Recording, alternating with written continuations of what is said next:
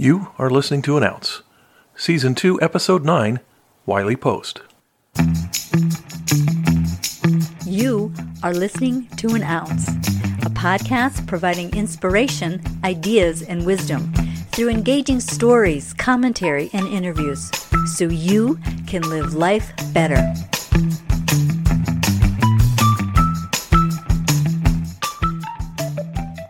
I'm Jim Fugate, and it's my privilege to share an ounce with you. Our story this time is a surprising one about a man who, in some ways, was a very unlikely hero. In November of 1898, William and May welcomed a son to their family. He was born surrounded by the cotton fields of Texas. By the time Wiley was five, his family had moved to Oklahoma, and as any boy raised in that part of the country, he had already begun to explore and play around his home, and also learned how to do his share of the chores. In that part of the U.S., dirt tracks were the thoroughfares, and horses were much more common than cars. But things were rapidly changing. Oklahoma's oil fields and mechanized transport grew up around and with Wiley. Education had its place, but at that time it seemed that the measure of a man was more in the work he could get done. Wiley learned his three R's, reading, writing, and arithmetic, but didn't seem to have the disposition for formal learning. His teachers described him as an indifferent student. He made it through the sixth grade, but that's where things stopped as far as his schooling. Seemed Wiley, though a tough and determined boy, wasn't necessarily headed for greatness. It was 1913, and Wiley was at the county fair in Lawton, Oklahoma. He was 17. It was there that Wiley saw his first airplane, a Curtiss Wright pusher, not much more than an engine, propeller, sticks, and canvas, but it flew. He heard the sound of the engine, he saw it defy gravity and lift itself into the air, and he was hooked. He wanted to fly. He was so inspired he left home and went to the Sweeney Automobile and Aircraft School. But after seven months as a student, his indifference, or the need to make a living, brought him back home and back to work. Likely his time was spent laboring on the farms or in the oil fields. The world moved on, and World War I began, and Wiley kept working and dreaming. As World War I continued, Wiley decided once again to take a shot at the dream that was ignited five years earlier at the county fair. He wanted to fly, so he joined the U.S. Army Aviation Service, but ended up in radio school. The war ended, either because of the Spanish flu epidemic or the fighting, or both, before he completed his training. Back to the hard work of the oil fields and farms in Oklahoma he went. For Wiley, things didn't seem to be getting any better. He grew restless. He could see the world was racing forward, but he was stuck. And, either in desperation or stupidity, in 1921 he ventured into a life of crime. He committed an armed robbery, got caught, and ended up in the Oklahoma State prison system. He was paroled in 1922 and was released with the commitment to never go in that direction again. Now, he was an ex convict. Not much of a resume builder for anyone who was going to make something of himself. In 1924, when he was about 26, a bit of hope began to creep in. Wiley finally began an aviation career. Of sorts. He wasn't flying an airplane, he was jumping out of it. Wiley landed a job as a parachutist for a flying circus called Burl Tibbs and his Texas Top Notch Flyers. It was not steady work, and for Wiley there was still a need to work, so he was back to the oil fields. A few years later, in 1926, he experienced a critical setback.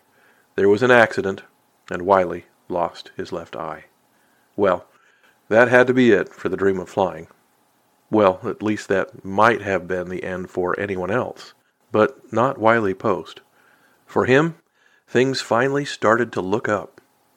In the months that followed, Wiley married Mae Laine and started a family. They soon welcomed a daughter, Winnie Mae.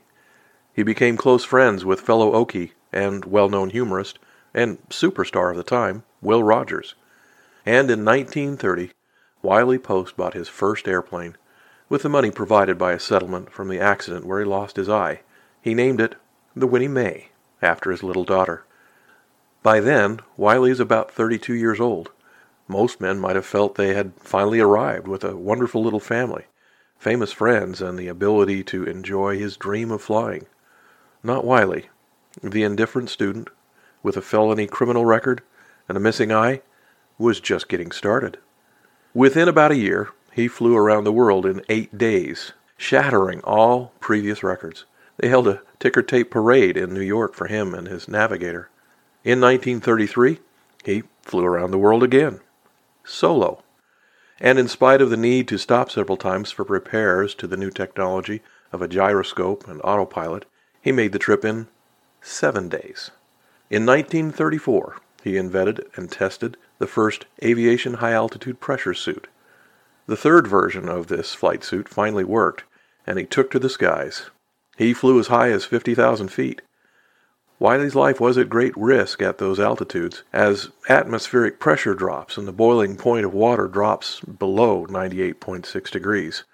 And as humans are mostly water, well, you get the picture. Wiley shattered all kinds of records and provided a plethora of vital information. Then, in 1935, when he was 36, he died. On August 15, 1935, Wiley crashed taking off from a lagoon near Point Barrow, Alaska, with his friend Will Rogers at his side. The experimental aircraft had a mechanical failure just after takeoff, flipped over, and crashed into the shallow water of the lagoon. Both men were killed instantly. A quick and tragic end to two impactful lives. In five years, a middle aged ex con with one eye had an incredible impact on aviation. If you've ever ordered a package online, taken a trip on an airliner, or thought to enjoy the liberty afforded U.S. citizens by the military you have, you have the advances made by Wiley Post to thank. In a pressure suit he put together that looked like an old fashioned deep sea diver's rig, Wiley Post paved the way for aircraft such as the U 2 and the SR 71 spy planes, modern fighter aircraft, and in fact, the now common aircraft which carry cargo and passengers all over the world rely on the results and pioneering efforts of Wiley Post. So, here's the ounce. Work through your past and let it teach you. Don't allow handicaps to stop you.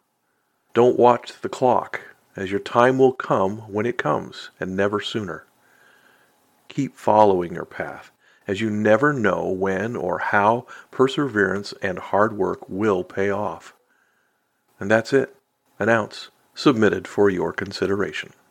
On our next episode, a multi layered story originally written by Napoleon Hill about the importance of perseverance and how a man who gave up just inches from success turned that experience into a motivation that helped him achieve success in a new endeavor. You'll want to listen to this one. I'm Jim Fugate, and I'll catch you next time. That's an ounce for now.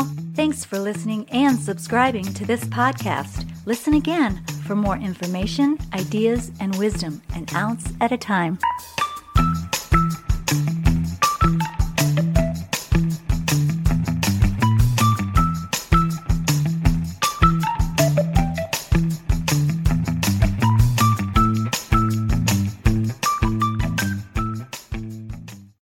I want to fly.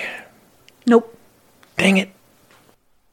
Hey, check out our YouTube videos at youtube.com forward slash at an ounce podcast. That's youtube.com forward slash at symbol an ounce podcast.